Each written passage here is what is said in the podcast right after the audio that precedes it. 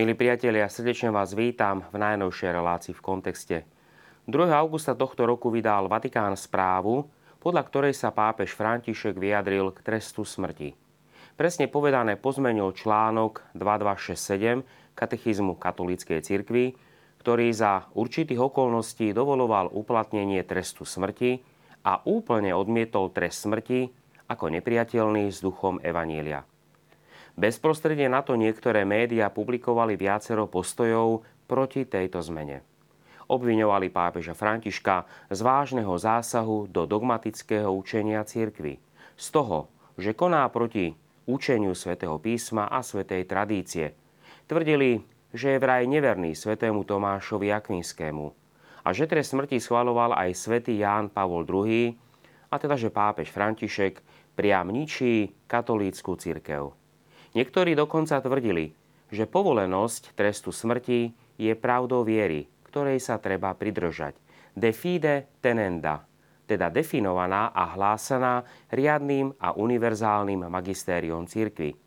A že prehlásenie o nedovolenosti trestu smrti sa rovná upadnutiu do hriechu herézy. Ako je to teda s učením katolíckej cirkvy o treste smrti? Má rímsky pápež právo zmeniť niečo v katechizme katolíckej cirkvi? Pokračuje pápež František v líni svojich predchodcov, rímskych pápežov, alebo sa rozhodol pre novú vec v protiklade s náukou predchádzajúcich pápežov. Prečo teraz katolícka cirkev striktne odmieta trest smrti? Ak vás zaujíma táto téma, pozývam vás sledovať najnovšiu reláciu v kontexte – Vložíme v nej tému trestu smrti do kontextu histórie a teológie cirkvy. Ako je to, milí priatelia, so Svetým písmom? Pozrieme sa najprv na Starý zákon. Sveté písmo Starého zákona vyžadovalo trest smrti za rôzne zločiny. Za vraždu, za únos, za zoofíliu, za falošné proroctvo, za homosexualitu, prostitúciu, znásilnenie, za cudzoložstvo a smilstvo. Kniha Genesis 9.6 zachytáva Božie slovo. Kto preleje ľudskú krv, človek nech preleje jeho krv, lebo na Boží obraz som stvoril človeka. Prípadne z knihy Exodus 21. kapitola verše 23-25. Život za život, oko za oko, zub za zub. Tieto posledné menované poznáme aj pod názvom zákon taliónu, čo je z latinského talis, čo znamená podobný alebo rovnaký. Okrem starého zákona je najznámejším prejavom Taliónovho zákona Chamurabiho zákonník z roku 1730 pred Kristom. Predsa však Boh preukázal milosrdenstvo kráľovi Dávidovi a nenechal ho zomrieť za hriech cudzoložstva a vraždy. Je tu navyše aj 5. prikázanie z desatora, ktoré jasne hovorí nezabiješ. A takisto spomeniem aj vyjadrenie proroka Ezechiela z 33. kapitoly 11. verš. Nechcem smrť hriešnika, ale aby sa obrátil a žil. Čo hovorí nový zákon? Nový zákon nehovorí výslovne o treste smrti. V Novom zákone máme známu udalosť z Jánovho Evanielia v 8. kapitole o cudzoložnej žene, ktorú priviedli farizei pred Ježiša s otázkou, či má byť potrestaná ukameňovaním. Ježišova odpoveď, kto z vás je bez hriechu, nech prvý hodí kameňom, je poukazom, že trest smrti síce existoval, ale biblická epizóda je nasmerovaná na poukázanie na falošnosť farizejov. Apoštol Pavol jasne uznáva autoritu vlád, aby vykonali v prípade potreby trest smrti, ako nám to dokladá aj Rimanom v 13. kapitole. Máme však aj vyjadrenie z Matúšovho Evanielia z 26. kapitoly 52. verš. Lebo všetci, čo sa chytajú meča, mečom zahynú. Pripomínam, že Kristus mení starozákonné oko za oko, život za život, spôsobom, ktorý nájdeme u Matúša v 5. kapitole verše 38-42 a prikazuje lásku k nepriateľom. V podstate každý z našich hriechov by si zaslúžil smrť, pretože ako vravili s Rímanom v 6.23, mzdou za hriech je smrť. Ale našťastie Boh nám preukázal svoju lásku a neodsúdil nás. Sveté písmo teda pripúšťa trest smrti za určitých okolností. Predsa však to isté sveté písmo pripúšťa a ustanovuje vznik azylových miest, kde sa určitý typ vinníka mohol schovať pred trestom smrti. Takéto azylové miesta potom budovala aj církev. Musíme si však uvedomiť skutočnosť, že sväté písmo nie je akousi nehybnou pokladnicou, kde nájdeme odpovede na všetky naše otázky, ale má byť čítané a interpretované v cirkevnej tradícii. Pozrieme sa teraz na ňu. Katolická církev sa v priebehu stáročí viackrát vyjadrila k trestu smrti. Rana církev počas troch storočí bola prenasledovaná štátnou rímskou mocou a kresťania boli vážne trestaní, mučení alebo zabití za vieru v Ježiša Krista.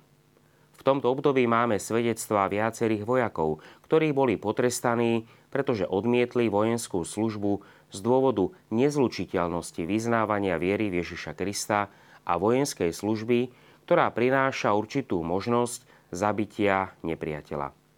Napríklad aj životopis svätého Martina Stúr dosvedčuje túto skutočnosť. Preto aj raná církev neudelovala krst vojakom, gladiátorom, ako ani tým, ktorí vykonávali také povolanie, ktoré cirkev považovala za nezlučiteľné s vierou Ježiša Krista z dôvodu možného spôsobenia smrti druhému človeku, či už chcenej alebo nechcenej. Preto napríklad aj ranocirkevný autor Lactantius pripomína, že Boh nás pozýva, aby sme nekonali určité veci, ktoré svet považuje za dovolené, ako napríklad byť vojakom, alebo niekomu udeliť trest smrti. Podobne aj apoštolská tradícia, pripisovaná Hipolitovi, varuje, aby sa kresťania vyhýbali situácii, kedy by museli odsúdiť na smrť ako sudcovia alebo vykonať rozsudok ako vojaci. Preto aj cisár Justinian zakázal kresťanom určité povolania, pretože podľa neho kresťanské zákony im zakazujú používať meč proti zločincom odsúdeným na trest smrti. Slobodou, ktorá bola udelená cirkvi na začiatku 4. storočia a postupným spolunažívaním štátnej a cirkevnej moci došlo k posunu v chápaní trestu smrti smerom k prijatiu nielen vojenských zásahov, ale aj trestov smrti voči heretikom a zločincom. Môžeme spomenúť prípad usmrtenia heretika Prisciliana na začiatku 4. storočia, ktoré podporili niektorí biskupy. Zatiaľ čo svätý Ambrós, svätý Martin Stúr a pápež Siricius týchto biskupov exkomunikovali. Postupom času tak církev prijala nielen využitie svetskej moci na obranu, ale ani neodmietala trest smrti vykonaný svetskou autoritou. Navyše, v ranom období sa ešte nerozlišovalo medzi legitímnou obranou, ktorá môže spôsobiť smrť útočníkovi a vykonaním trestu smrti. Svetý Augustín priznáva štátu právomoc uplatňovať trest smrti, predsa však pripomína, že úlohou biskupov je zmierňovať prísnosť štátnych súdov. Máme to zachované v jeho 153. liste. Vaša prísnosť je užitočná, pretože zabezpečuje náš pokoj. Naše prihováranie sa je užitočné, pretože zmierňuje vašu prísnosť. Vyjadril sa však aj v tom zmysle, že je úlohou štátu pomáhať cirkvi v zápase s heretikmi pri nastolení pokoja. Týmto sa trest smrti stal nielen eticky legitímny, ale aj evidentný.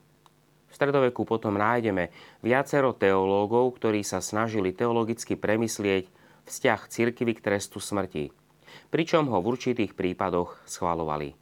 Platilo pravidlo, že cirkev nesmie túžiť po krvi. A preto bývali cirkvou odsúdení, vydaní svetskej moci na potrestanie, často trestom smrti. Spomeniem tejto súvislosti svätého Tomáša Akvinského, ktorý je asi najcitovanejším autorom v prospech trestu smrti. Podľa neho má spoločné dobro prednosť pred dobrom jednotlivca. A preto ak život nejakého človeka ohrozuje spoločné dobro, je povolené mu vziať tento život. Pávež Inocent III v 13. storočí potvrdil povolenosť štátnej moci vykonať trest smrti. Samozrejme spravodlivo, bez nenávisti a umiernenie. Toto neskôr potvrdil aj katechizmus Tridentského koncilu, Veľký katechizmus Pia X a aj katechizmus katolíckej cirkvi. Musíme tiež spomenúť aj inštitúciu inkvizície, ktorá schvalovala udelenie trestu aj trestu smrti za určitý zlý skutok. Pripomínam, že trest smrti schvalovali aj niektorí reformátori, ktorí sa otrhli od Ríma, ako aj svetská moc. Schvalovanie trestu smrti nájdeme tiež aj v iných náboženstvách. Podstatná zmena myslenia sa začína objavovať až v 18. storočí, kedy Cezare Beccaria publikoval známe dielo o treste smrti, v ktorom spochybnil právo a účinnosť tohto trestu. Toto dielo podstatne ovplyvnilo európsku debatu o treste smrti. Predsa však trvalo ešte zo pár desaťročí, kým sa začala postupne presadzovať myšlienka o nepriateľnosti trestu smrti v cirkvách, ako aj vo svetských štátoch.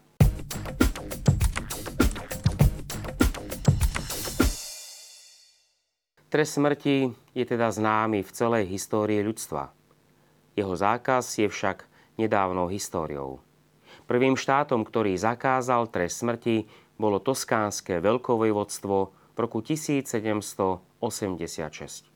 V roku 1945 iba 13 štátov zrušilo trest smrti, najmä v Severnej Európe a Latinskej Amerike. Spojené národy prijali Medzinárodnú konvenciu o treste smrti až v roku 1989 a Amnesty International iba v roku 1975. Katolícka církev sa silne zapojila do boja proti trestu smrti počiatkom 90. rokov, pričom však podržala v katechizme legitimitu trestu smrti. V súčasnosti väčšina štátov na svete prijala zákaz trestu smrti Niektoré štáty majú iba tzv. moratórium na trest smrti a niektoré ho ešte praktizujú. Aký je, milí priatelia, postoj ostatných troch pápežov? Pozrime sa na ich myslenie. Pápež svätý Ján Pavol II urobil prvý krok k zmene. Článok katechizmu o treste smrti, ktorý bol vydaný v roku 1992, bol zredigovaný v roku 1997, kde pápež upravil argumentáciu, pričom spravil z trestu smrti prakticky neexistujúcu možnosť. Prečítam, nemá sa pritom siahať k najvyššiemu trestu, čiže poprave páchateľa, okrem prípadov absolútnej nutnosti, to jest, keď nie iných spôsobov ochrany spoločnosti. Úprava tohto znenia katechizmu z roku 1997 dodáva tieto slova. Dnes však vďaka lepšej organizácii nápravných zariadení takéto prípady sú veľmi zriedkavé a možno sa už vôbec nevyskytujú. Tento dodatok je prevzaný z encykliky Evangelium Vitae článok 56 z roku 1995.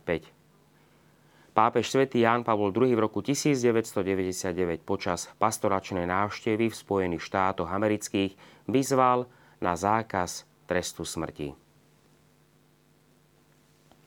Pápež Benedikt XVI vyhlásil v roku 2011 počas generálnej audiencie veriacím, aby ich premýšľanie povzbudilo politické a legislatívne debaty, ktoré prebiehajú vo viacerých krajinách smerom k zákazu trestu smrti – aby to prinieslo pozitívnu zmenu v tom, že trestný zákon bude viacej zľadený s ľudskou hodnotou väzňov. Pápež František sa už v roku 2015 počas svojej cesty do Spojených štátov amerických vyjadril proti trestu smrti pred americkým kongresom.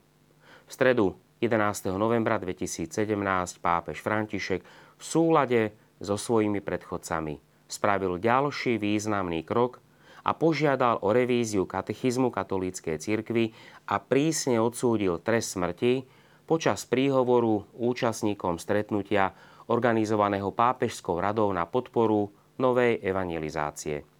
Nové znenie paragrafu schválil svätý Otec 11. mája 2018 počas audiencie prefekta Kongregácie pre náuku viery kardinála Luisa Ladáriu Ferrera.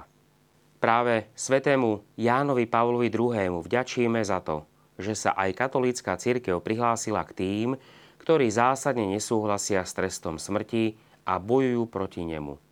V tejto línii sa vyjadroval i Benedikt XVI a naposledy nedávno veľmi otvorene a energicky i pápež František. Môžeme si pozrieť pôvodný text paragrafu 2267 z katechizmu, ktorý znel takto. Za predpokladu, že sa plne zistila totožnosť a zodpovednosť vinníka, tradičné učenie cirkvy nevylučuje použitie trestu smrti, ak by bol jedinou možnou cestou na účinnú obranu ľudských životov pred nespravodlivým útočníkom.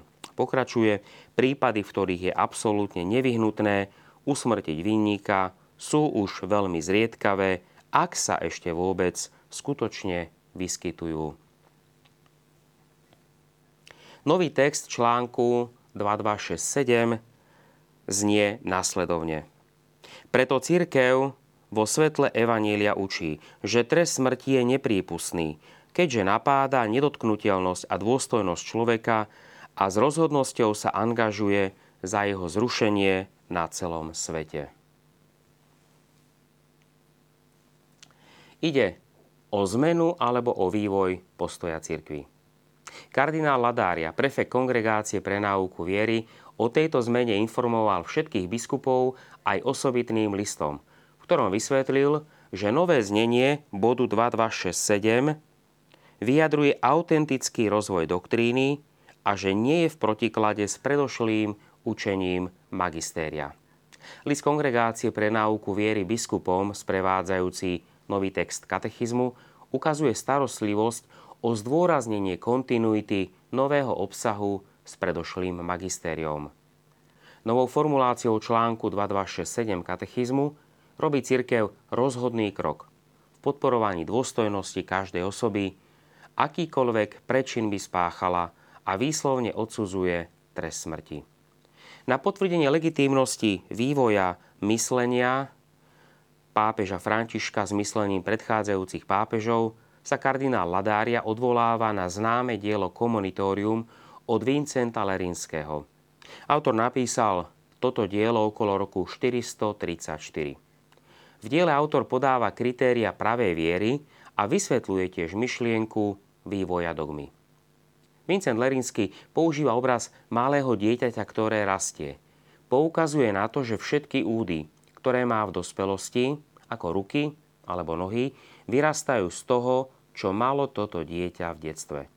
To znamená, že je veľký rozdiel medzi kvetom mladosti a zrelou starobou, hovorí autor, a predsa sa starcami stávajú tí istí, čo boli mladíkmi.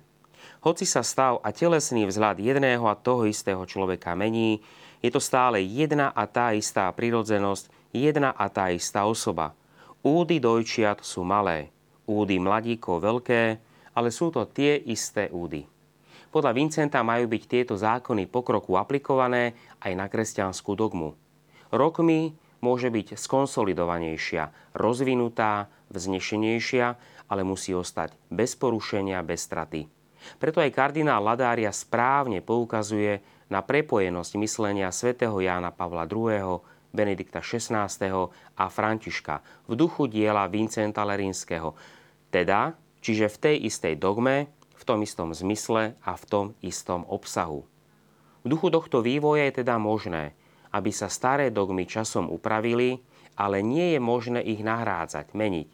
Môžu byť jasnejšie a presnejšie vyjadrené, je však nevyhnutné, aby si uchovali svoju vnútornú integritu, svoje vlastnosti.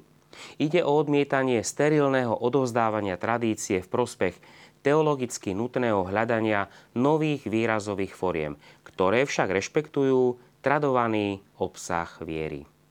K téme sa vyjadrili aj slovenskí biskupy. V máji v roku 1998 publikovala Teologická komisia, subkomisia pre bioetiku pri konferencii biskupov Slovenska text ohľadom trestu smrti. Text podpísal otec biskup profesor František Tondra. Text v úvode rozlišuje medzi udelením trestu smrti a oprávnenou obradou vlastného života alebo obranou spoločnosti. Otec biskup Tondra následne v duchu učenia svätého Jána Pavla II. pripomína učenie encykliky Evangelium Vitae. Boh nechce smrť hriešnika, ale aby sa obrátil a žil. Trestom smrti sa človeku odníma možnosť obrátenia. Podľa tvrdenia otca biskupa Tondru tiež nemožno považovať za preukázané, že by trest smrti väčšmi odradzoval zločincov ako iné prísne tresty. A teda jeho chápanie ako prevencie je problematické. Záverom otec biskup Tondra píše tieto slová. Po zvážení všetkých argumentov komisia dospela k presvedčeniu, že okolnosti, ktoré by oprávňovali znovu zavedenie trestu smrti v našej krajine, určite nenastali a dúfa, že už nikdy ani nenastanú.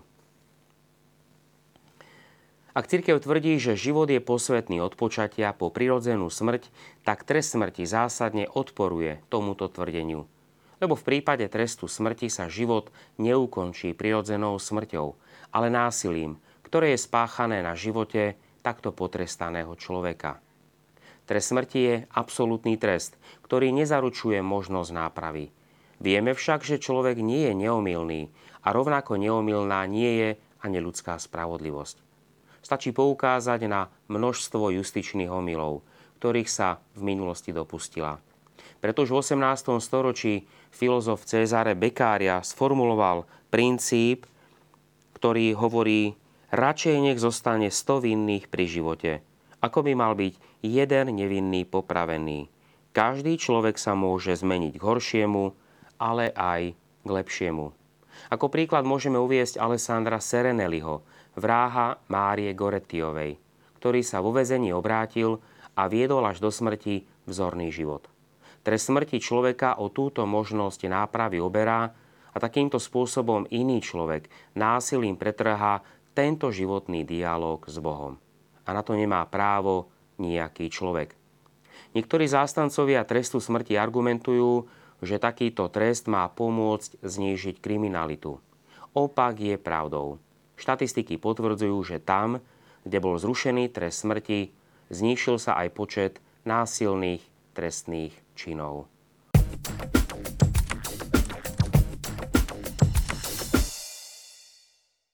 Ďalším dôvodom na obhajobu trestu smrti má byť obrana spoločnosti pred nebezpečnými jedincami. V minulosti toto bol dôvod, ktorým najviac argumentovala aj cirkev za trest smrti. Hovorilo sa o princípe nutnej obrany. Spoločnosť sa takto bránila proti zvlášť nebezpečnému agresorovi. Zástancovia trestu smrti však zabúdali, že jednou z podmienok princípu nutnej obrany je, že ten, kto usmrtí útočníka, pri obrane svojho života musí byť v tej danej chvíli napadnutý. A toto napadnutie musí predstavovať bezprostredné nebezpečenstvo pre jeho život. Keď spoločnosť niekoho popraví, tak v tej danej chvíli nie je napadnutý nikto z jej členov.